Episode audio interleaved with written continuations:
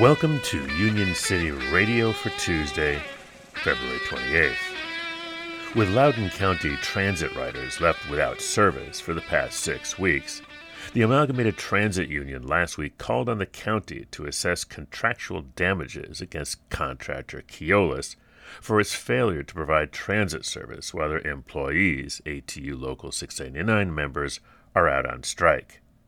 Loudoun County has a tool it can use to end this strike, ATU President John Costa said in a letter to the Loudoun County Board of Supervisors, expressing concern over the county's refusal to seek 1.5 million in federal transit funds that could resolve the dispute.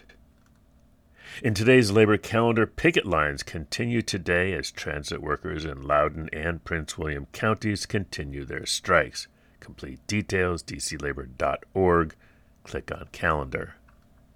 Today's labor quote is by Eugene Debs, who said, No strike has ever been lost.